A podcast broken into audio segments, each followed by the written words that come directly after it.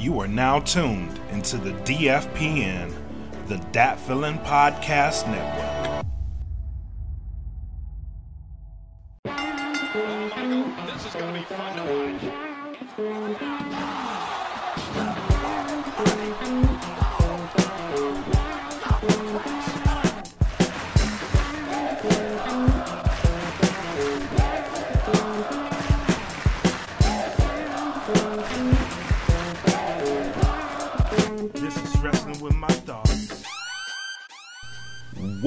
Welcome, welcome, and welcome back to Wrestling with My Thoughts, the podcast. This is your host, Bred Like a King, Matus Kelvin Cayley. We are back in action, ladies and gentlemen. Listen, it has been such a joy to come back to this. I am back to the thing I love doing dialogue is great, but getting back to my wrestling, these are my roots. This is what makes me happy. I love talking my wrestling. And listen, I have a great show for you guys today. Today, I will be sitting down with the legend Shane Helms. Later on in our show, you will you will get to listen to myself and Shane Helms go over his career. Um, but first and foremost, let me get my shout. Let me get my shout outs out the way, guys. Let me shout out Audio Swim. Uh, go to www.audioswim.com today. Premier Element. These are our sponsors, along with Get the Plugs. Shout out to all those guys. Shout out to my Dat Feeling family, all the guys on the podcast network. Uh, follow us at Dat Feeling Podcast if you are listening to this podcast. Follow us on IG at Dat Feeling Podcast, on Twitter at Dat Feeling P man, look, I am just happy. I'm so happy. But listen, we are going to get into this show. Let's get right into it. So we start off our week. Uh, we are going to be covering first off the bat what one of the greatest, the most monumental, the most domino effect of a storyline ever in the history of pro wrestling. Without the storyline, multiple things don't happen, right? So we it is the anniversary of the Montreal Screwjob this week. So let's dive into that and exactly what happens because of this storyline. So the stale the excuse me, the tale of the storyline goes Bret Hart was supposed to be leaving WWF. At the time, WWF, it is now WWE for the people who are just now coming back with me. Welcome. Bret Hart was the champion and he held this belt with great pride. He didn't want to give this belt up. Story has it that he wanted to go out on his shield, right? He wanted to go out as the champion. He was at the end of his contract. He wanted to uh, he wanted to go out of the WWF the champion. He was going to WCW anyway, but he wanted to leave the champion. These that's what the historical reference has always been. Um, the reason that Vince wouldn't allow this, you have to go back to Alundra Blayze. Alundra Blayze was the WWF Women's Champion, and she ended up leaving the WWF right as her contract was up, going to WCW. Eric Bischoff convinced her to come to WCW with the WWF Women's title and put it in the trash on live TV. Needless to say, Vince was avoiding this heavily. He did not want this to happen again by any means necessary. He wanted that belt off of Bret Hart. So the Montreal Screwjob was a way for that to happen. So the story says.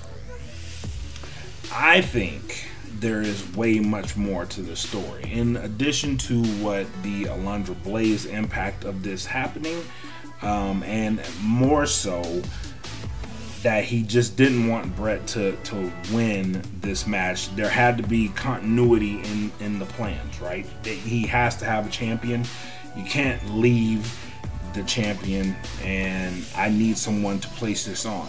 Henceforth, let's develop a plot. Now, multiple people, if you watch and believe the dark side of the ring, uh, the show that comes on Vice, if you believe any of that information, then there indeed was a plot. I think it was very simple, and Vince didn't want uh, Bret Hart to leave with the WWF Championship. Needless, never, never, nevertheless, nevertheless, the uh, events happened the way they happened. They had very huge consequences. The Attitude Era is almost a direct result of this moment because Vince became a heel uh, with the Bret Screw Bret promo on uh, USA. And if you go back and look at it, if you do watch the Dark Side of the Ring, Bret Hart explains almost in perfect detail exactly the events as they happened.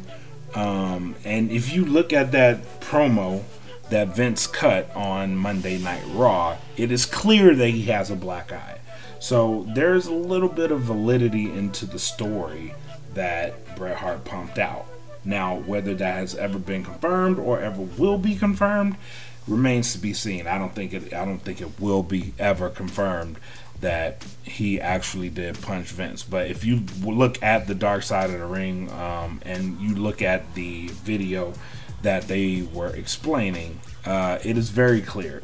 it is very clear something happened. He walked away from that shit wobbly. But the impacts of what happened after the Montreal Screwjob. Again, I, I, I go back to the Attitude Era was was uh, almost a direct result of that, but more so in that um, there were domino effects that there's a bunch of what ifs, right? What if this incident had never taken place? What if Bret Hart was allowed to keep his championship? Does he stay in WWF? Does his contract get renewed? Because this incident single handedly is the reason why he uh, he ultimately walked away. If there was any chance for reconciliation, that incident killed it. Shot it in the face, threw it on the ground, shot it again. It killed it, right? So what happens if Bret gets his way? Does a contract get renegotiated? Maybe. Right? Maybe. Does the storyline get worked into where there's a nice feud between Brett and Shawn? do they ended up does Brett end up hating Shawn? Right? One of the biggest reasons he hates him is because of that event, because he felt like he was lied to. Right? What if there was an honorable thing to, you know, go out on the shield on? Do we get Shawn Michaels at the level that he was? Does Stone Cold Steve Austin even happen? Does that even happen if Bret Hart doesn't doesn't get screwed over in Montreal? Maybe, but maybe that happens way down the line, right? Attitude Era is a very huge part in the success of WWF going up against WCW because their product had to be edgier to compete with WCW. Does the Montreal Screwjob change that, right? Because prior to that point, they were all superhero or not superhero. Sorry, we have a superhero coming here later. But we it's all good guy versus bad guy, right? Um, that's the that's the running theme at that time. Fans were getting tired of it, and then Stone Cold happens. Does that happen with Bret Hart? Right? And they ran with this angle for a while, Bret Hart and Stone Cold, right? They did that, but at that level, does that happen? Right? The, what what changes. A lot of dynamics ended up changing because the proper antagonist had now taken its place. Does that happen without Bret Hart being screwed over? That is the effect of the Montreal Screwjob. Now, if you're listening to this podcast, feel free to leave me comments on it, right? Go to Dat Feelin on the YouTube because this video will be on YouTube. The full Shane Helms interview, feel free to comment on it will be available on YouTube later today. Comment on it. And with that, let's take a break. This episode is brought to you in part by AudioSwim. Go to audioswim.com today and upload your tracks for as little as $5 a track. Premier Element UAE go to www.premierelement.com and get your representation. They don't do just music, they do sports as well. And also, get the plugs.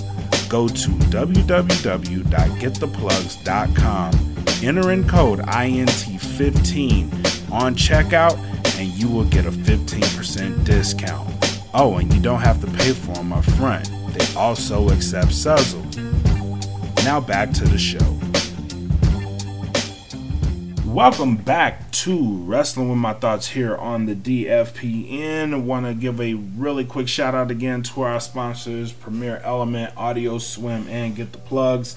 And last segment, we talked about the historical event that was the Montreal Screwjob and how its anniversary was this week. Another anniversary of something that we had is of one of my favorite matches ever in the history of wrestling. Um, it's hard for me to say that I'm a fan and not include this match as the reason that I fell in love with professional wrestling. Um, and even I had been a faithful watcher of wrestling up to this point for years. So I want to dive into everything that made this match fall, like just embed itself in my brain. And I am going to talk about none other than Rey Mysterio versus, or Rey Mysterio Jr. at the time versus Eddie Guerrero at Halloween Havoc. Um, one of the most competitive matches, one of the best stories um, ever I've ever seen told inside of a wrestling ring from two individuals. And Rey Mysterio found himself on my radar that night.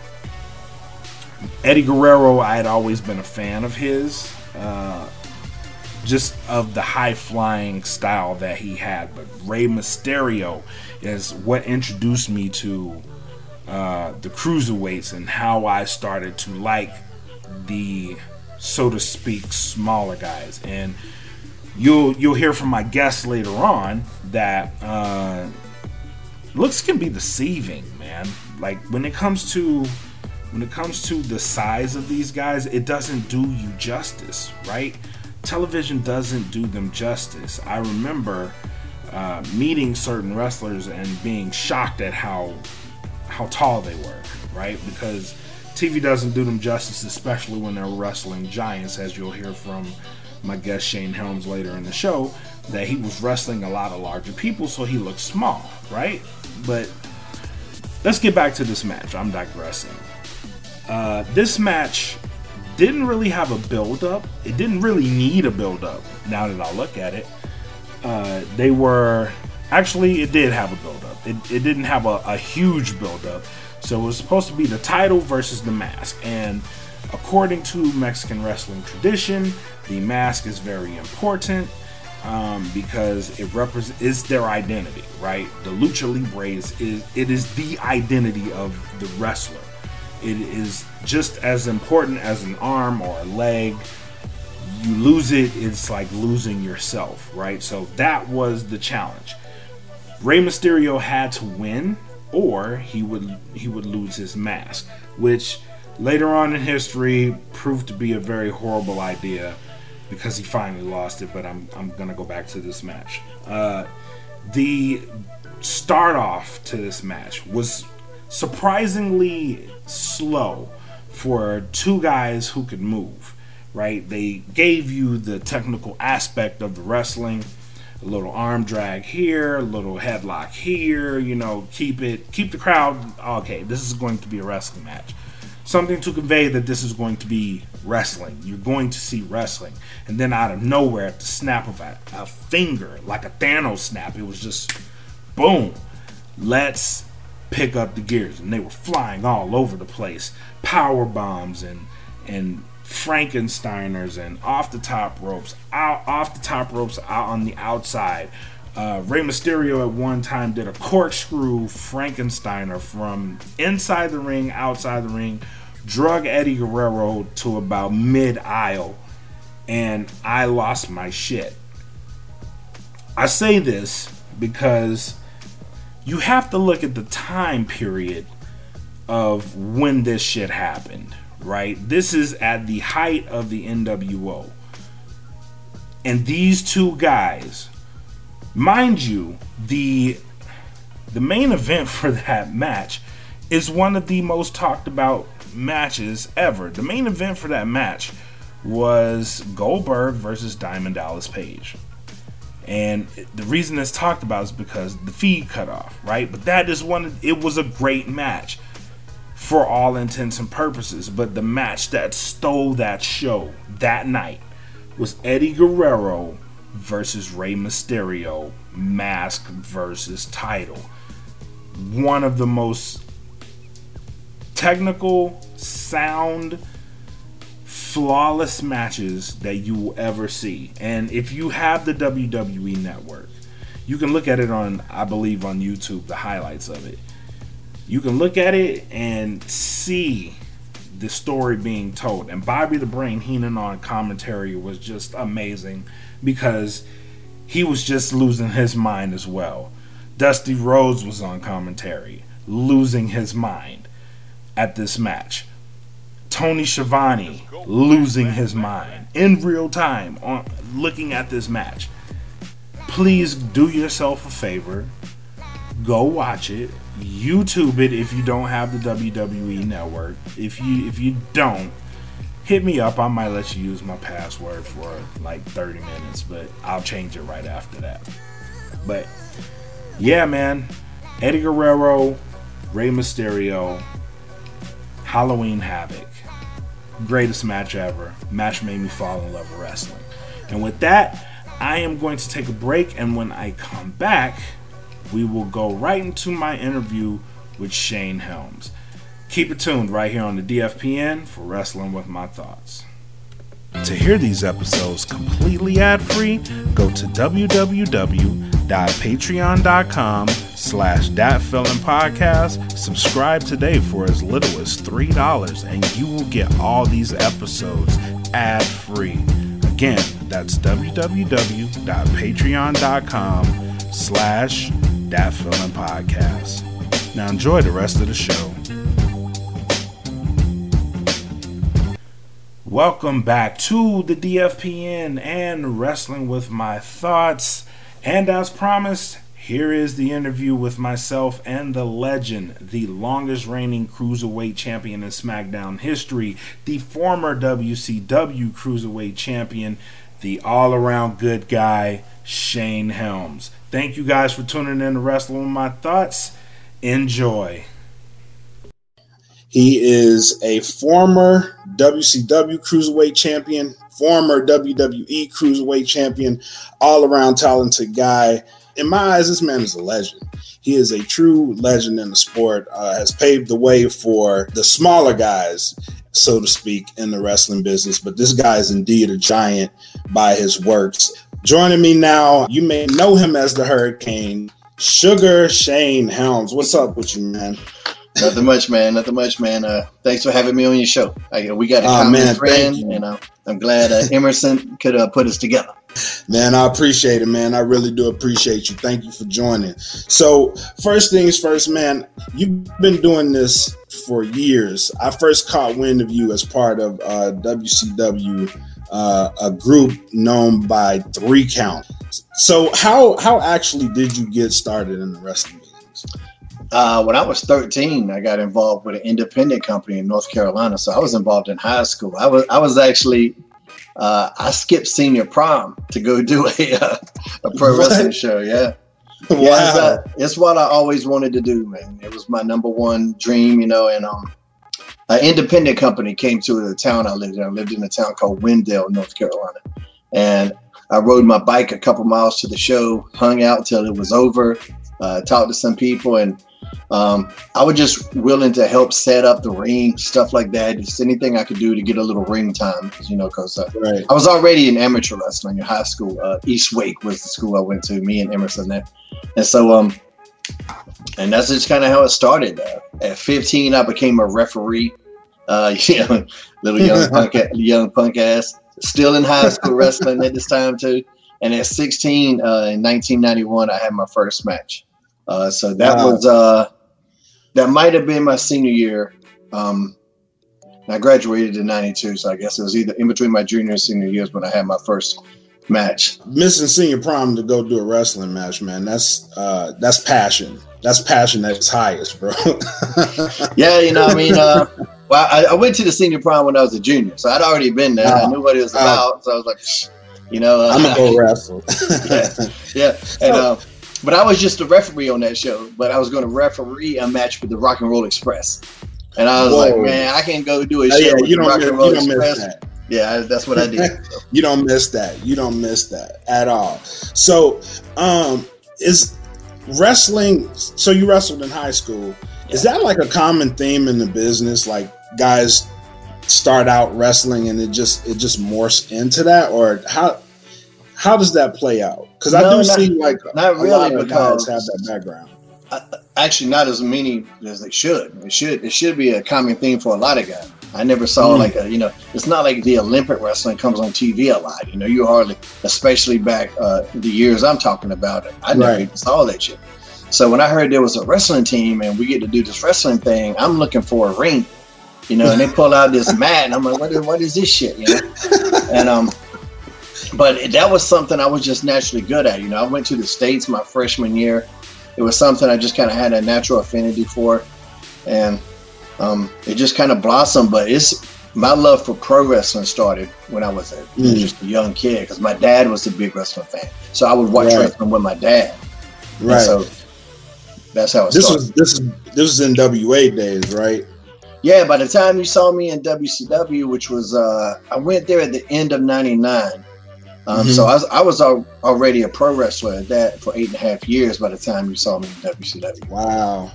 So who were your uh who were your biggest influences on your style of wrestling growing up? um, I tried to kind of combine a lot of things, you know, because I was smaller. In the business, I was super small. In ordinary life, I'm six foot. Right now, I'm two twenty. So if you see me in real life, not a small guy.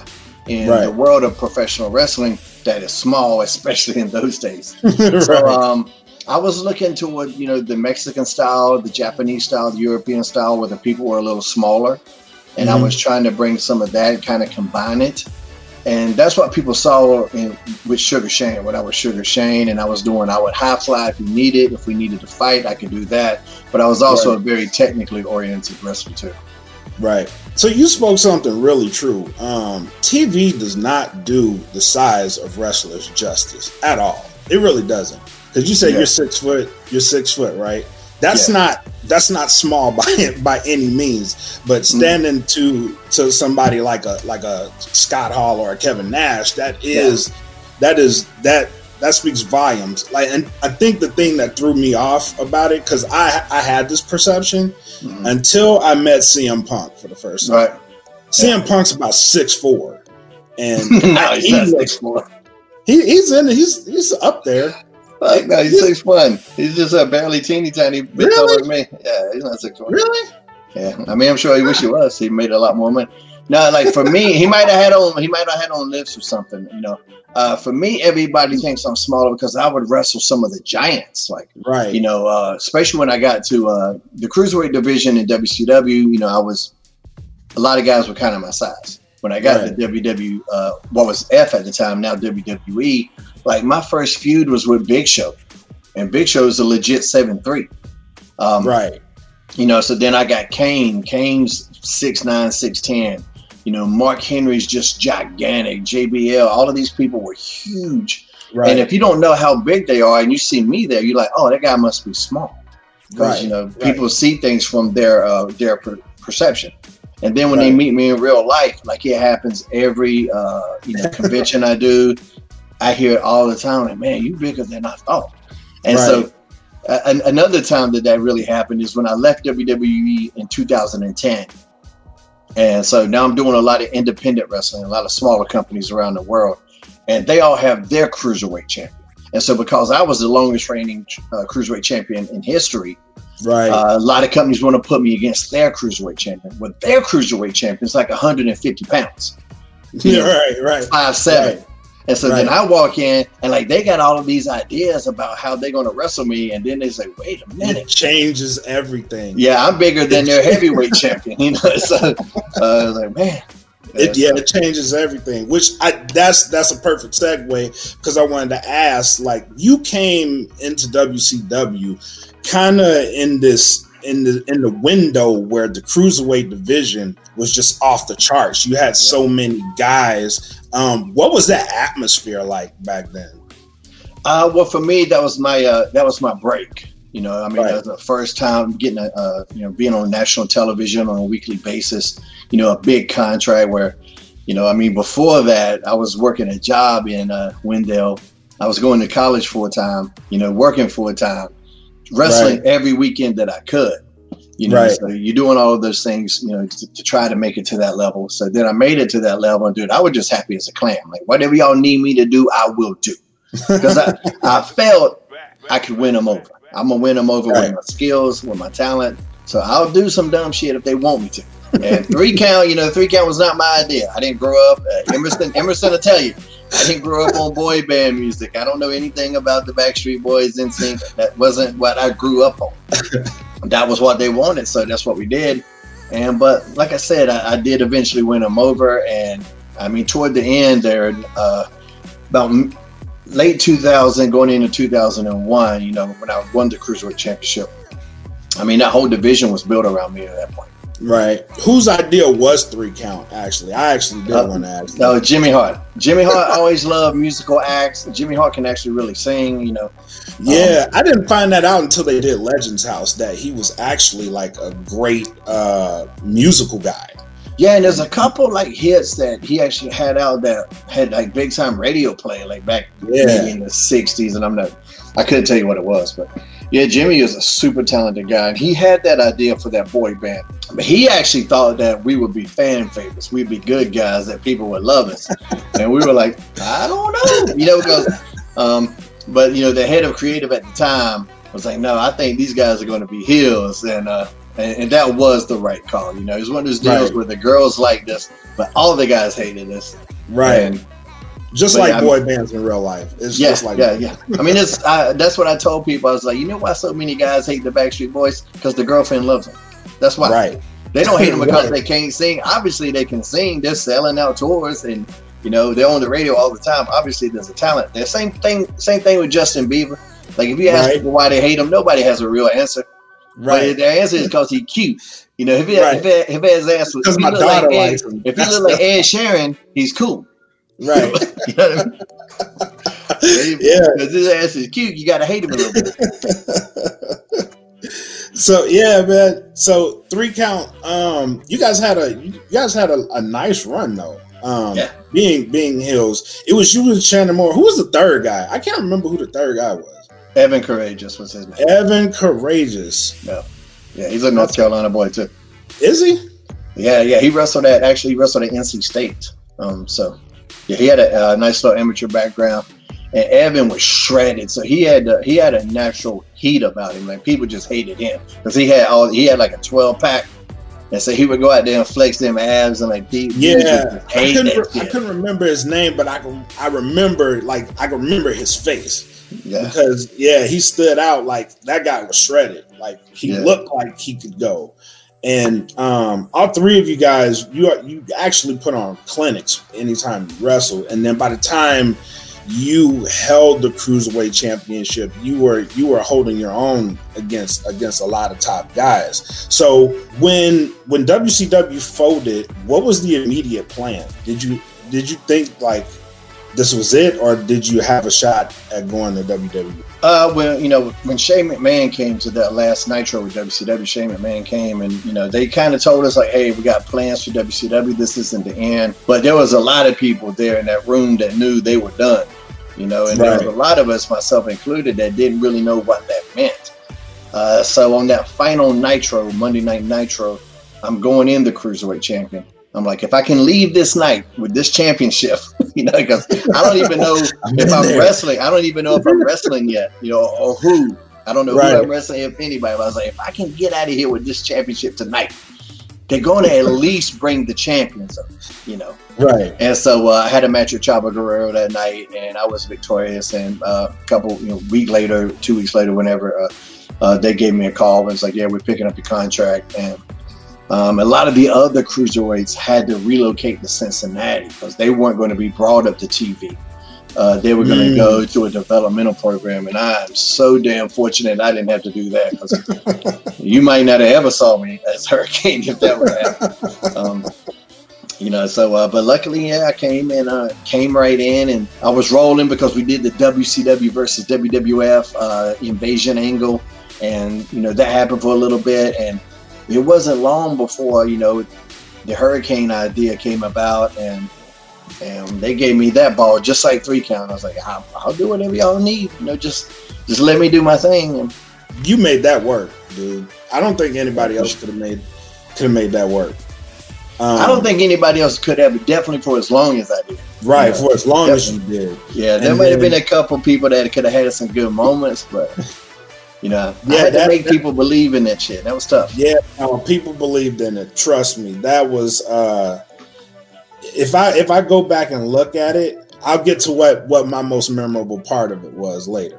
But Right. um,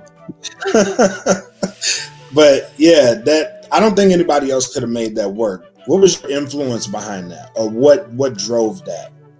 Because Uh, because I would wear comic book shirts all the time. You know, I was I wasn't, and like this is back when this is before all the Marvel movies. You know, this is Right. now everybody's a superhero fan. There wasn't a lot of us back then, you know, but I wore I always liked comics. I always read them, and I didn't care that people knew. I was never one of those guys that I needed other people to like something for me to like it. Right. I liked it, I liked it, and that's how Right. it was. You know, like I well, grew up back, a little. back then, you couldn't just be a comic book fan. It was yeah, like yeah. it was the equivalent of being a nerd. Now it's Yeah. cool. Yeah, now it's cool. But back then it was just for nerds. But I didn't care because if people call me a nerd, all right, well let's lock up and I'll dump you on your head. So we'll Right. see how that goes. you know, and I was a little white guy that loved uh, hip hop, so I had to deal with that too. But I was just a guy, like I said, if I liked it, I liked it, and if you didn't like it, hey, that's that's that's your business. You know, Right. so I would wear comic book shirts all the time. I had a, uh tattoo of the Green Lantern symbol on my shoulder. Well, I mean, I still have it. Uh, one of the head writers there, uh, Brian Gewirtz, and this is the guy that he wrote for The Rock. He wrote for Kurt Angle. He wrote for Mhm. a lot of stars. You know, this is a guy kind of just had his head in pop culture, and he kind of always wanted to do a superhero type character. But then I come along, and the uh, invasion thing uh, with WCW guys, it was it was okay, but of course it wasn't as great as it could have been. They wanted to do something with me different, and so they pitched that idea to me about being the superhero. They pitched it to me, and it was only going to be a couple months. Like that was the whole thing. Steph- Stephanie McMahon was like, "Yeah, we'll try it out for a couple months." You know, uh, she knows she goes a few weeks, a couple months at the most was her exact words, and I was like, "All right, whatever y'all need." And it all came off of because I was doing, I did a backstage uh, event skit with Stone Cold, Steve Austin, which Mhm. I'm sure you guys know. And like the promos aren't as scripted as people think they are, especially back then. Back then, right, right. Yeah, I was. They, I was like, uh, you know, Vince McMahon was the producer of the segment, and he's like, you know, you go in, and uh, Steve will talk to you about your tattoo, and uh, you know, you guys just have a little back and forth, and and then you leave, and I was just like, oh, all right, you know, and I'm nervous as shit now. Steve is the most. Steve's one of the most, the biggest stars in the business. You know what I mean? And I'm sitting there going, man, this is my first like backstage pre-tape in WWF, and it's Right. like the Steve Austin. So you're nervous. You're you're nervous. of course, yeah, yeah, dude. Dude, I, I lost what little bit of tan I thought I had. I was so damn nervous. And like I said, I don't know what I'm gonna say because I don't know what he's gonna say. He's Steve Right. Austin. He can say whatever he wants. I just got to it's get gonna through be this. it's gonna be over too. It's going to So- be great. I just have to not fuck up. That's my mindset. I just got to not fuck up. And so anyway, he asked me about the tattoo, the Green Lantern, and like at that time, or at least around that time, the Green Lantern had this heel turn in the comics, right? Where he's a bad guy. And Right. there was there was this book where Superman came in, and you saw this green hand come and drop Superman. So when he asked me about the Green Lantern, I was like, "Yeah." I was like, "Yeah." He knocked Superman out one punch, bam. And like, I don't know why the fuck I said it like that. I don't know why I started talking about the Green Lantern like it was a real person, but I did. And like I say, I'm just trying to be entertaining here. And then Steve Austin's wife at the time, she started laughing. So Steve looks at her and she looks at me, and I'm, you know, we just kind of go back and forth, and it it just works so well. And like they had this vegetable tray and shit, and I had to pick one up, and Steve was like, "Well, have a tomato then." I'm like, you know, whatever. And it was just crazy as shit. And so, and Vince had no idea what the Green Lantern was, right? And so, like the week after, I, I, I heard this story years later. Austin liked me. Austin liked me right away. And so, like the next week, you know, and this was, uh, I found out this years later. Vince is talking to one of the head writers. He goes, "Now, what's this Green Lantern thing?" And Austin happened to be walking by at the sa- at exact moment, and Austin like, "It's the goddamn Green Lantern," and then he just kept right on going. And Vince goes, "Okay, go with it." so, it was crazy shit. Like that's how crazy shit in the entertainment industry happens. And so a couple weeks, uh, the weeks that went by after that, they would come to me and like I would be talking about whatever, and they go, "Hey, uh, we want you to, you know, kind of mention your match tonight, but just kind of start talking about like a comic book story with the Green Lantern or something." So they were kind of just filling it out to see what I would do, what I would come up, and I was like, you know, uh, tonight Kurt Angle is in the ring with uh, whatever Booker T. I don't mean I can't remember exactly the details, and then I go, and that reminds me of the time. And again, I don't know why I was using that voice. Like no superheroes talk like that. You've seen Superman, Batman. Nobody. I don't even know why I was doing that shit you know, and then dude, what's up with that? And like people would laugh, and it just kind of snowballed. And then, like I said, next thing you know, I did that for a couple weeks. And next thing you know, here comes Stephanie. Goes, yeah, we're thinking about making you a superhero. And uh, she goes, yeah, with a whole cape and mask and everything. What do you think about that? Because she wanted my feedback. And I was like, you remember Sugar Shane? I just wore the little wrestling trunks. I was like, well, I'm, I'm basically out there in my underwear now. So whatever y'all want to do, Right. you know, I said, Right. I'm game when they first bought me that outfit, the first outfit they bought me was trash. You know, just bland, nothing to What it. it like? It was just solid black. It was just yeah, solid black. It had a gold H that was like italicized, right? Just slightly italicized on my chest. And there was a hurricane symbol like this right on my butt that looked like a bullseye. like put your foot here, you know, some shit like that. Yeah, yeah, Um, nah, And they brought me a, a Lone Ranger mask, and uh, I don't know if you've ever heard this story, but this is one of my favorite Vince uh, stories. Like I never really had a creative discussion with Vince at this point. You know, everything I had was with the writers or Stephanie. So they brought me this Lone Ranger mask, and I'm like, this shit looks like trash. It's a Lone Ranger mask like you get from Party City. Like Oh, that thing, man. 99 cent, little yeah, string that around it. fall off. Yeah, so I'm sitting there going, man, this is gonna be terrible. I knew for me to make this work, I was gonna have to commit to it. So from the time they told me about it, I had maybe a week, maybe two weeks to get wrap my head around this. I'm trying to figure this shit out. How am I gonna make this work? Nobody's done anything like this. Right. And when I got that mask, like that was that was a little disheartening because I'm like, man, do they, you know, are they not invested in it? Because the outfit, I mean, they did whip it up pretty quick. Actually, it was only a week. It was a week that I had to prepare. So they whipped that outfit up in a week, and I get it. Okay, in a week, that's all you can get. But I was Right. thinking about that mask, and I was like, man, I got to go talk to Vince about this. and like I said, my ass nervous. You know, I'm just starting. Here I am complaining already. I didn't want him to think that, you know. So I go to him and um, I said, yeah. I said, uh, uh, Mr. McMahon, Mr. McMahon, please, kind sir. I was like, uh, yeah, uh, man. So I was like, I don't think this mask is gonna work. And he thought I was complaining that I didn't want to do it. That's why he Right. thought, goes, Right. what do you, you don't want to wear a mask? And I go, no. I said, I don't want to wear this mask. It's like this thing's gonna fall off, and it's gonna look like I don't care, like I'm not committed. Right. And then he realized what I was saying. He goes, okay. He goes, what about makeup? And this one, this is my favorite best part. And I go, like the Road Warriors? He goes, like the Ultimate Warrior. And I'm going, what the fuck's the difference? But you know, I'm like, okay, like Ultimate Warrior then.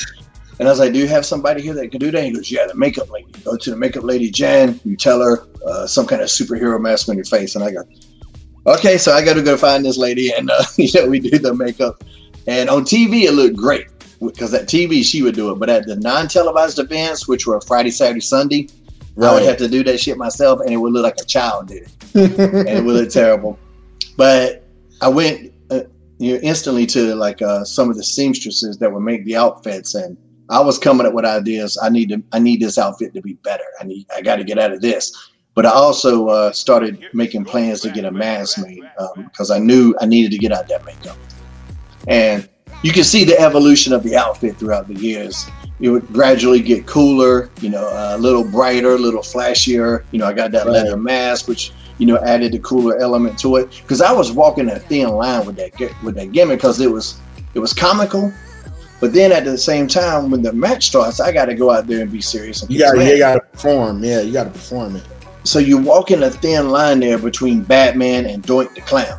You know, so uh, you don't want to be too goofy, but at the same time, I can't go out there and act like I'm too serious because I'm still in a cape and a mask. Now, did that add a level of pressure? Oh on yeah, you? my challenges were different because I had to, I had to be funny at some point. Most guys Mhm. don't have to be funny, and most of them will try and fail. And that's the worst thing ever is when you try to tell a joke and it's not funny. It ain't. It ain't know- getting nowhere. Yeah, That's the worst. That's the worst. So I would have to be funny. Uh, then like when the when the bad guys beat me down, I got to get that sympathy. I got to make you care about me too. Right. Then right. Right. when it's my turn to start kicking ass, I got to make you believe that I can actually win this match. You know, so I would have to take people through all of these range of emotions, and most people really just didn't have to do that. Didn't have to like just being a wrestler is the easiest thing in the world for me. Sugar Shane was easy. When I did that heel run as Gregory Helms, and I was the longest reigning cruiserweight champion in history, that was a wrestler. That was easy. I could wrestle in my sleep. But to be a character and to make people love you, that's a different thing, and that's challenging, especially after the Attitude Era. Like, if you're just a good guy, there's a reason Batman is more popular than Superman. If you're just that white meat uh, baby face, and white meat means you know white cowboy hat. You're, Right. If you're that guy and you don't have that edge, that's hard in today's environment. It is. It is. you got to have that edge. So yeah, that that and that environment in WWE at the time was it wasn't the attitude area environment, but it was still a highly competitive environment. Yeah, and it was right on the tail of the Attitude Era. And here's something too: Right. when you brought in the WCW guys, you had the most stacked roster of all time.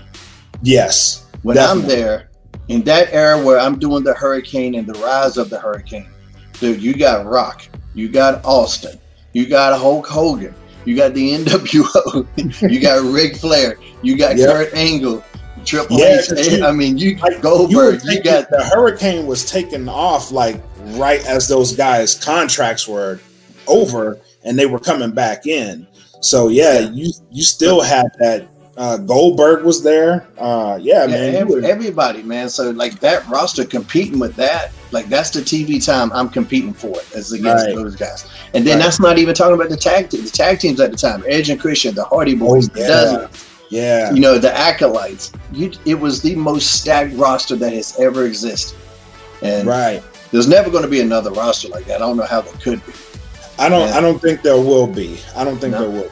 Every Um, show back then was an all-star show every single show Yes, definitely, definitely. So, what was the decision uh, to pair you with Rosie? Rest in peace to Rosie too. What was the Um, decision to pair you with? well they liked maddie uh is his name real name maddie and he had separated from his tag team partner who went on to become Umaga. So they liked Rosie, and they wanted to separate him from um, Umaga in terms of presentation.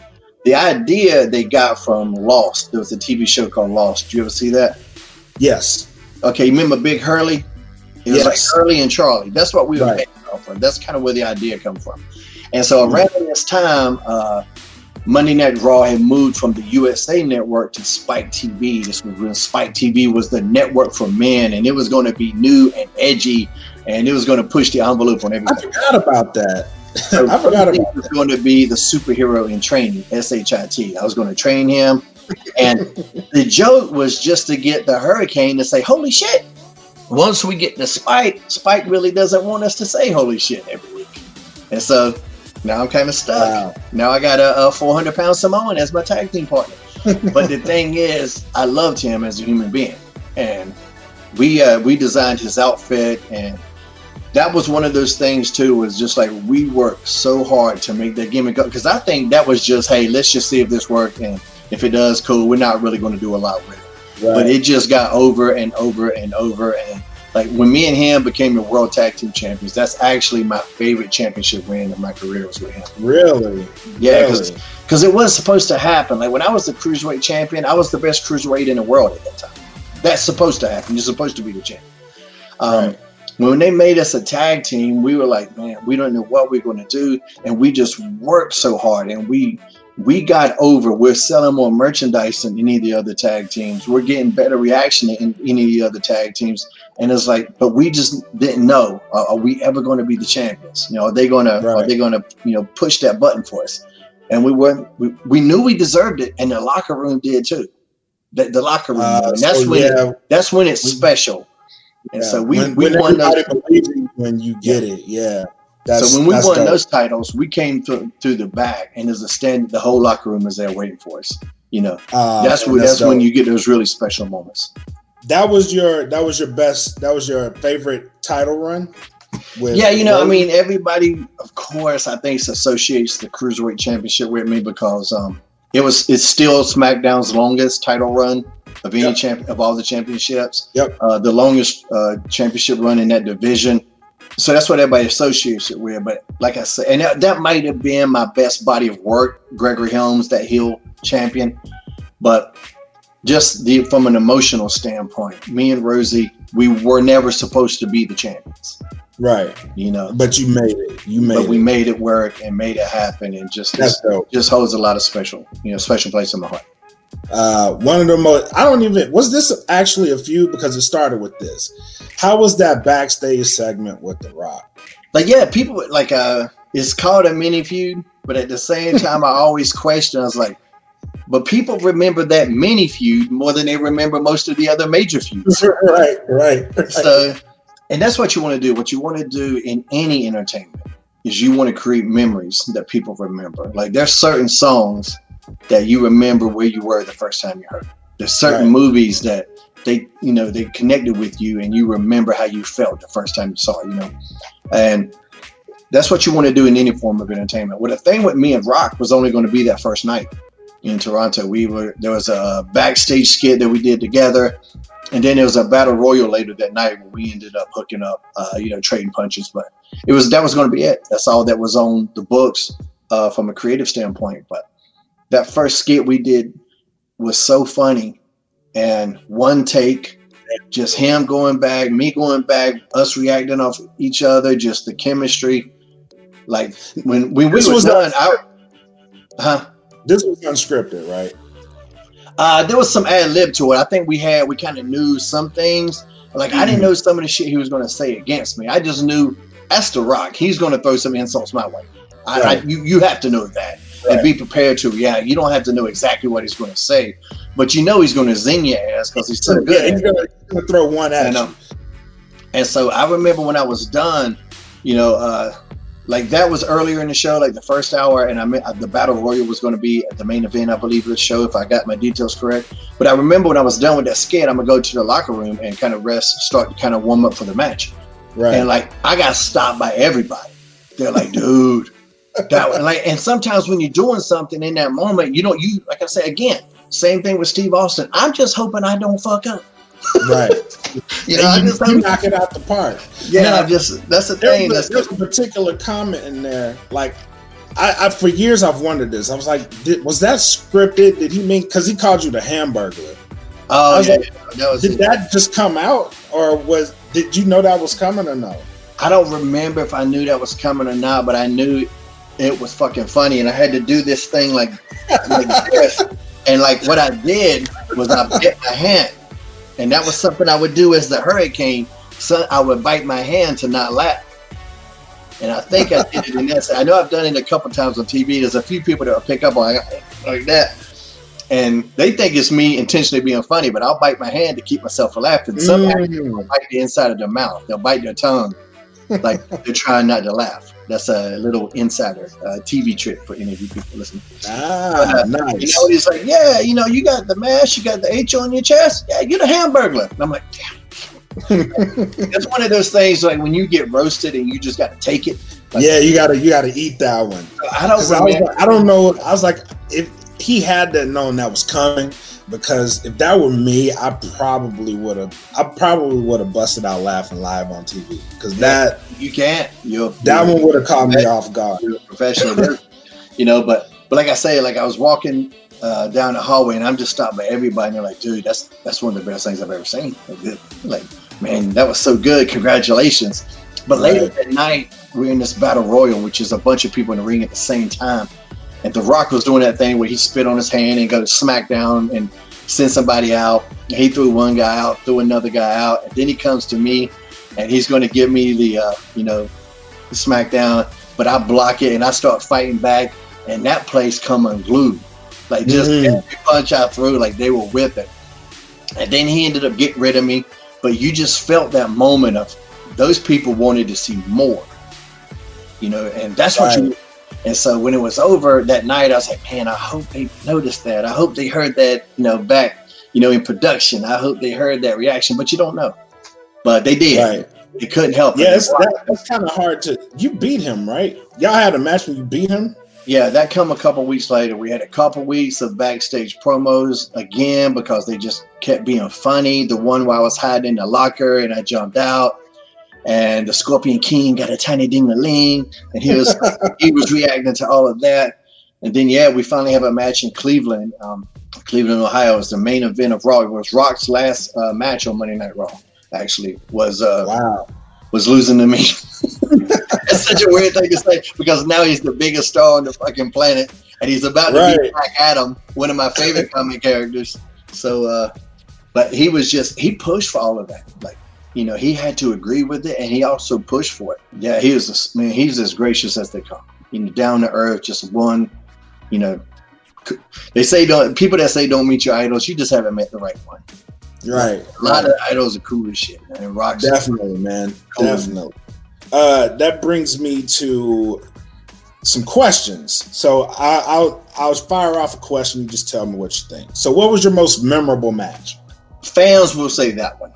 And Mm. I guess I have to say that one because that's the one that gets brought up to me the most. So, you know, defeating The Rock, the last guy to beat The Rock on Monday Night Raw. So that's the one I got to go with. Who was your favorite uh, person to wrestle? Uh, dude, I got too many. I got too many, you know, 30 years in the game.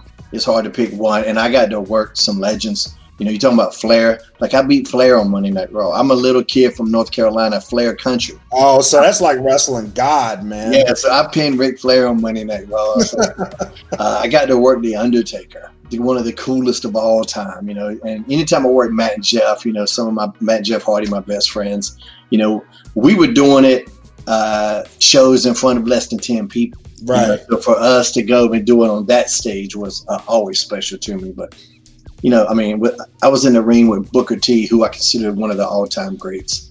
You know, and I, I was just in there with so many good people, man. It's, I can't pick just one. Can't pick just one. I get it. who is who is the best talker in the business? Right now or all forever? Uh oh, let's do one right now, one one all time. Right now, ugh, God, right now, Jericho, Jericho and MJ, MJF from AEW, they're doing their best uh, promos. If you want to talk all time, you know, you're always going to have Rock, Ric Flair, Hogan. You're always going to Austin in that conversation. But the guy I put over the most in terms of promo was Dusty Rhodes, and here's why: because he didn't look like he could kick your ass. All those other guys did. But after True. Dusty's promo, you would believe it. You know, you know what? He is going to whoop that guy's ass. Mm, You know, and that's what a promo does. A, a promo Yeah. is for- for promotion. It needs to promote the next show. And they, when you heard Dusty talk, you would want to go see that. And so many people took from him. And Dusty, there was a couple people Dusty took from as well. But that was a guy, like I said, because he didn't look the part, but then he made you believe, like, you know, Steve Austin, he looks like he can kick your ass anyway. So if he cuts a promo and talking about kick your ass, you know what? I, thought, I already thought you could kick yeah, it's gonna happen. yeah, but Dusty, like because I say he's he so didn't look the part, but after it was over, you always believed that he could, and then you know then he would deliver in the ring as well. But the people in that conversation, it's hard that you, you're going to have The Rock in there, you're going to have Flair, you're going to have, and of course Hulk Hogan. It was he, he always had his kind of standard shit. What you gonna do? But still, he would get you live, you know. Right, Um, right. Randy Savage, of course. Randy Savage is one of my all-time favorites. Uh, as far as the current, like I said, Jericho's still working. MJF. Um, there's not a lot of real promo guys left right now. Right. It's something that's kind of it's really missing. Well, especially now because with the COVID era, we don't have the audience to feed off Right. of. So that's a big interest. But CM Punk, you know, you want to talk about him. Uh, he The pipe delivered- bomb. yeah, the pipe bomb was fine, but my actually my, my favorite promo with him was uh him and Rock when they were building up to their match. And he stole the line from a movie, I believe, but it was like your arms are too short in the box with God. Like he jacked that line, but it's that promo and his Right. delivery of that line was just spot on. And like that's my favorite CM Punk promo. Who are some of your top five wrestlers right now in the business? Uh, right now, I mean, each company has their different, you know, you don't want to exclude any company, but if you're looking at Impact, Eric, their champion right now, Eric Young, is one of my favorites. I think he's fantastic. His run in WWE didn't highlight at all how good he is. In Right. WWE, Roman Reigns is at the top of his game right now. He's uh, you know, I got him back here somewhere. If you can see him on the wall, it's my, my friend too. Um, if you go to AEW uh, with the guys we got over there, uh, the athleticism of the business has grown so much. You know, it's kind Yeah. of it's, you don't know what you like watching a kung fu. You know, it's like watching damn the Matrix. You're like, man, damn, I can't believe what these guys are doing. But you look like a guy, of Ricochet in WWE, the Hurt Business are all my friends. You know, so I love watching those guys. It kind of just depends what I'm in the mood for, and that's why I like pro wrestling. You know, because there's a little something for everybody. You'll see some people Yeah. they just punch you in the face. Some people are going to do 97 backflips. You know, some you're going to get some real technical stuff. So it kind of just depends on what I'm in the mood for. But there's so much good stuff out there right now. And the women, the women are damn at an all time level right now. Who's the best female wrestler right now? Uh, I mean, Charlotte Flair is still the one. You got Charlotte Flair, you got Asuka, Sasha Banks is badass. Bayley's on the best run of her career. Uh, those are the highlights from WWE. If you go to uh, TNA, Deonna is amazing. Jordynne Grace is badass. Uh, they got Kylie Rae. Uh, if you're down at NXT, and and then A, uh, AEW, you got Io Shirai, uh, Britt Baker's badass, uh, Thunder Rosa's badass, and NXT, you know, um, Io Shirai. Which one is Io Shirai? Which Shirai, I thought was NXT. Io Shirai is NXT. That's right. The AEW Women's Champion is uh, Uh, Shida. Hikaru. Hikaru Yeah. Shida. Yeah, yeah. So, uh, but I love you, Io Shirai, uh, Candice LeRae, uh, Mia Yim is somebody that I've had a hand in training and helping her. Oh, And- really? And you know, keep in mind, like when I was talking about how stacked the roster was back in uh, back in that day, man, it was mostly men. We had we had the Lita Trish, Molly. There's a handful. Jazz is one of the best women wrestlers of all time, but you Yeah. didn't have thirty. You didn't have thirty women that could go. could go. Right. Yeah. That could go. Yeah, so Yeah. It, that's really been impressive to see over the last ten years. Just companies being willing to take the chance. Hey, let the women main event this time. Let's see Yeah. what happens. Let's Yeah. let's go with it. And and some of them have just delivered. It's been that's been really cool. to see. Knocked it out of the park. I think. I think. Uh, I think Shida and Thunder. Thunder Rose is probably. She's on my radar as one of the Yeah. best out. Right. Um, yeah, yeah, I she think- she's badass. Yeah, she is definitely badass. I think I think her and Shida need to have a have a nice feud. So um, Yeah, you know, Thunder Rosa still got uh, contract deals with NWA, so I think uh, I don't know how because she's still the NWA Women's Champion, so there's still going to be some restrictions on what all she can do. But if she ever signs exclusively with AEW, that that could get interesting. Yeah, that can get very interesting very fast. Now that that leads me into a segue into another part of, of what I actually wanted to talk about. Um, your thoughts on the state of pro wrestling today, Main, primarily as it concerns with. Uh, so like what's going on with AEW, right? Mhm. So they had they let they are actually treating, or so it seems from the outside, they're treating the wrestlers like independent contractors and letting them uh, do the twitches and go off on if they want to go to New Japan. Depending on uh, your stature in the business, like any entertainment industry, what you can demand from a company kind of depends on what you provide uh, for the company. And there's certain Right. things that AEW um, that they're going to be different from WWE. I know you mentioned the Twitch thing because WWE kind of put out an edict recently, like, uh, and I had a big conversation about that recently. Um, and thankfully it didn't get ripped apart because sometimes when you do when you try to explain both sides one side gets reported Right. even though in that thing i said listen this is what happens here and i've been that guy i was there i've done this but so many interviews just get fu- fucking shredded when you Right. when you sign an exclusive contract with a company you're exclusive to them and so if you're going out on doing other stuff without their knowledge or without their permission, that can create issues. Especially, and I use and um, the example the most for me where it's the biggest issue is for people that are heels. Yeah, because wrestling Right. is so unique in this aspect. This is the one aspect that's most unique about wrestling compared to any other form of entertainment, especially a ticket driven uh, industry. We're Right. the only form that one of our goals is to go out there and actively piss off the audience. Nobody else has to do that. True. No concerts are trying to piss you off. No comedians are trying to piss you off. Nobody's trying to piss you off. Wrestling, we want to piss you off so bad. We certain characters want to make you so mad that you want to kick our ass, but you can't. So you're going to pay money to see somebody else kick our ass. Right. No other right. industry does that. You know, Mm. So if you're trying to create these heel characters on television, uh, I don't know how old school you are, but Abdullah the Butcher. Abdullah the Butcher was Oh, a yeah. terror. Right. People were legit afraid of him. You have any idea how sweet he was as a human being? Right. But you couldn't let you couldn't Yeah. let people see that. So Yeah. So if you in- let them in- see that, in that would wrestling kill terms, it. Right. In wrestlers' terms, it's kayfabe. Yeah. Right. So Yeah. does that does that hurt? And this is primarily the social media presence. Does that hurt the kayfabe? Yeah. Well, kayfabe kind of like wrestling has kind of let it let go of the fight against kayfabe. Like nobody really fights anymore. That hey, this is a show. Everybody accepts that this is a show. Right. You know, we know who's going to win these matches. All right, we might go out there and beat the shit out of each other.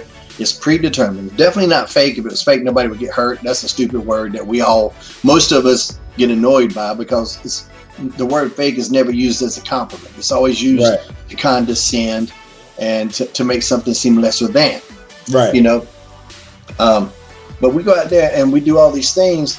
Our fans, pro wrestling fans, they want to believe that we're who we are, you know. And I use this example like whenever I see, whenever I see Will Smith, you know, and he's had a lot of great performances. He was Ali, even though he was the Fresh Prince as a rapper. You think of all the movies he's in, you never think about those. If you see him, you see Will Smith. You know, if you see right. uh, Jamie Foxx or Tom Hanks or Tom Cruise or whoever these actors are, these performers, you see the actor. You never really think about their character. Pro wrestling is you see when you see me, you see the Hurricane. When you see Steve Austin, that's not his real name, but people still see Steve Austin. His Right. name's Steve Williams. Nobody sees. Right. Nobody gives a fuck about Steve Williams. That was something uh, Hulk Hogan told me a long time ago. You know, because I was we were going to do an autograph session together, and I didn't have the mask. And he's like, "Where's the gimmick, brother?" Because he was in the bandana. He's got the mustache, all dyed blonde. He's ready to go. And I was like, "Ah, sometimes I kind of just do them as myself." And he just looks at me. He goes, "Nobody cares about Chris Kringle." He Mm. goes, and nobody cares about Terry Bollea either. And Terry Bollea is his real name. He goes, Right. about the Hulk. And I go, damn. And it's one of those things like, I'm to have to listen because it's Hulk Yeah. Hogan anyway. Yeah, it's like, I'm epiphany. I'm to be respectful because it's Hulk Hogan. I'm to do it. But he was 1,000% right. I was like, damn it, that motherfucker's right. And so I do, you know, unless unless there's been a hitch in the giddy up, I always do my appearances in the mask because people want the hurricane. Right. And that's just how we different. So circling back, if you're supposed to be this good guy that people love, and then you're on social media being an asshole, well, that's counterproductive to the product we're trying to put out. right. And if I'm Vince McMahon and I'm paying you half a million dollars, especially in this COVID era, half a million dollars a year to be a good guy, and you're out there being an asshole, which is counterproductive to my problem, my product, I'm gonna have a problem with that. Mm. So I see that. You know, I see because there's one, I ain't gonna say no names, but there's one of their biggest heels. and He's all the time putting up these videos of him barbecuing and shit like that. And I'm like, I know what you're talking about. I'm like, why the like when I was a heel, I wouldn't put up no shit like that. I would tell people, Right. man, fuck up. You know what? I played Right. that character. And and two, like Titus O'Neil is one of my perfect examples because Titus was a heel. Well then Titus does. This dude's a humanitarian. This Right. He does amazing work in the community. he does and I'm not in a million years am I going to tell him not to do that amazing work. But Right. once word gets out, I'm never going to boo him ever again. It killed any chance he had of being a heel on that show because nobody's going to boo him now. I ain't going Right. to boo him, Right. He's such You a nice guy. dude. He is a, an incredible human being. I'm not going to boo that guy. Right. So that's like, how. And really knew Titus O'Neil's story, yeah, like you don't boo that guy. Yeah, you can't boo this guy. Like if you really knew his story, you, there's no way you could boo him. And he's an extreme example because I'm not going to tell him not to do that. His work outside of the WWE is of much greater importance than his work in the WWE. So he's an extreme example. It's just a and there's never been anything like this to compare it to. Nobody in the 30s and 40s had social media. You know, Gorgeous George was Gorgeous George. You know, whoever was whoever. Now it's different, and we just kind of had to having to navigate this waters. It's just it's not as black and right. white as it used to be. Right. There's a gray area. Someone close to me told me that you can actually rap. a long time ago. That's something that takes practice as well. If you get out of the uh, if you get out of the practice, it doesn't come as easy. so who's your favorite who's your favorite hip hop act? Of all time or currently? Oh, I ain't gonna go current. It gets it gets today's no boy. It's great. I just had this conversation. I was just on MC Serch's uh, podcast uh, a couple months back. You know, and 3rd Bass was real big because yeah, I grew up loving hip hop, but there wasn't a lot of guys like me that could do it. Not do it good Right. anyway. You know. Right. you would see a lot of bullshit, but uh, all time, I, I, my favorite Kool G Rap is up there. You know, I got I got Road to the Riches might be my favorite pure rap song of all time, just because of the rhyme scheme, how he stuck true to that rhyme scheme throughout that whole song, and it, that's a long song. I mean, lyrically, you got to throw Eminem in there. Uh, anybody that leaves him out is just trying to be edgy. you can't Yeah. you can't leave him out. Um, EPMD, I was a massive EPMD guy. Uh, course, DMC. My very first, I remember my first uh, hip hop artist I heard was UTFO, and it was uh, "Leader of the Pack" was the song.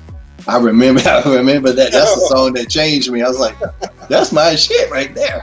You know, that goes back to earlier when I said sometimes you'll hear a song and you remember where you were when you first. I know where I was when I heard that song, and I was seven, eight years old, however, however it was when I discovered hip hop. You know, um, you know, I've, I've been lucky enough to, to meet to meet a lot of these guys. I was just in the airport in Raleigh, Durham, and this was last year because it just popped up in my memory gimmicks. And I look over there, and Big Daddy Kane is standing there, and I I go, would have marked out. Oh yeah, I had to go up to him. I'm sitting there and say, you know, hey, I don't want to because I know how it. I know how it is. Sometimes you don't want to be bothered, but he looked like he was in a good mood. He had a grin. Yeah. So I go over there and say, hey, I don't want to bother you. I said, but you're you're Big Daddy King, correct? And he's like, yeah. I said, hey man, just said I still know the words to ain't no half stepping, man. I'm not gonna do it, but I know the words. And he popped it, and uh, we got on the airplane together and. Then, like somebody came and asked me for my autograph because I don't just go up and hey, I'm the Hurricane. I don't do Right. that shit, you know. So, but then it was like, well, what do you do? I say, I'm, I'm a professional wrestler. Oh yeah, and so a lot of lot of hip hop artists are big uh, in the pro wrestling too. Busta Yeah. Rhymes, Busta came to a show in Atlantic City, New Jersey, and he was yoked too. That's, that kind of surprised me. He's bigger than uh, than I thought he was going to be. And uh, I was like, hey man, so I was, you know, and I saw uh, him in Raleigh at uh, and so he was on the undercard. Um, Tribe was the main event, but then he came out at the end with Tribe and this scenario, Oh wow. and the Oh, place went bananas. Yeah, Hell yeah, the whole place went bananas, and like, it's one of my favorite. Like I get goosebumps th- thinking about it. It's one of my favorite co- uh, concert experiences. So I was sitting there kind of telling that story, and I was like, "Yeah, man. Uh, so you can I take a picture with you?" He goes, "Yeah, let's do your pose." So he knew my shit, and I was like, but even better, I'll give you one. I'll give you another big one for that. In that regard, I saw LL in the Atlanta airport. And he's got Mm. he's got his entourage with him, and I was Sugar Shane at this time. I was WC. I wasn't even. I was still in three count. I hadn't I hadn't broke off yet. I was still in three count, and I've heard all of LL stuff. Every now and then there would be a wrestling reference in there. You know, not a lot, but he would sneak one in. Yep. I went up to him and I said, "Hey, I said uh, I work with WCW. That's all I said. I work with WCW. I said, uh, if you ever want to come to a show, you know, I'm sure they would love to have you there, man. I said, I'm a big fan. And I asked him, I'd asked him for his autograph. I got that shit. I got two autographs kept from hip hop artists. I got LL and Tupac. Still got them to this day. Oh, man. But with uh, yeah. LL, when LL, I said, man, if you ever want to come to a show, you know, I know they would take care of you and, you know, that'd be cool. And he goes, wait a minute. He goes, you a wrestler? And I go, yeah. And he goes, three count. And he threw up the fingers and I go, yeah. like my fucking head swelled up. My like, I can't believe LL knows who I am. You know, so that was cool as shit. Yeah, man. It's a um the, the I say this a lot, but the the rap and wrestling relationship is mm-hmm. so close knit. Um, even now, one of the biggest hip hop artists out right now is uh, Benny the Butcher. Which, Benny the Butcher. Uh, yeah, Benny the Butcher. Well, everybody at Griselda, they have uh, like wrestling references. So like mm-hmm. Benny the Butcher and uh, Conway are known as the Butcher and the Blade, like the tag team okay. from AEW. Okay. And, um, Conway and Westside Gunn are known as Hall and Nash. So even today, those those references come out and they they play they play a lot of uh, into the the way wrestling influences hip hop still to this day. So oh, that's cool. Yeah, it's, it's pretty dope. It's pretty dope. Um, the compare the comparison between the two is is unparalleled, man. Even the rise. So like the underground is kind of like your indies. Yeah. Um, well, all music is like that. Yeah, yeah, yeah. All music wrestling is, like is very similar to the music industry because you're going to yeah. play those dive bars, and some of the best bands you've ever heard are not going to make it. Yep. That, that's just how entertainment is. But you can go yep. sometimes to these dive bars, and maybe it's just because you had the right amount of elixir. Who knows what happened? but that's going to be the best music you've ever heard in your life. And right, it'll be. Right. It doesn't have to necessarily be with twenty thousand other people for sure. Right. Have you heard of uh, Sar? Have you heard of Czarface? Czarface? No, I haven't. Yeah. Uh, I'll send you a link to one of his songs, man. He's got some good shit with a bunch of. Uh, yes, yeah, he's got a uh, a clip of Animal, one of uh no uh, Road Warrior Hawk's promos in there. It's pretty cool. Oh man, I bet that shit is funny because they used yeah. to cut some. They used to cut some awesome promos. I bet it's funny. Yeah, send me the link. I'll definitely listen to it, man. But that's all I got, man. I want to thank you for um man, for lending pleasure, me your man. time, man. Yeah. This was uh this was dope, man. Really, really dope. Thank you for lending me your time. Thank you for walking the memory lane with me. This is Shane Helms. Thank y'all for tuning in today, and you guys have a great day.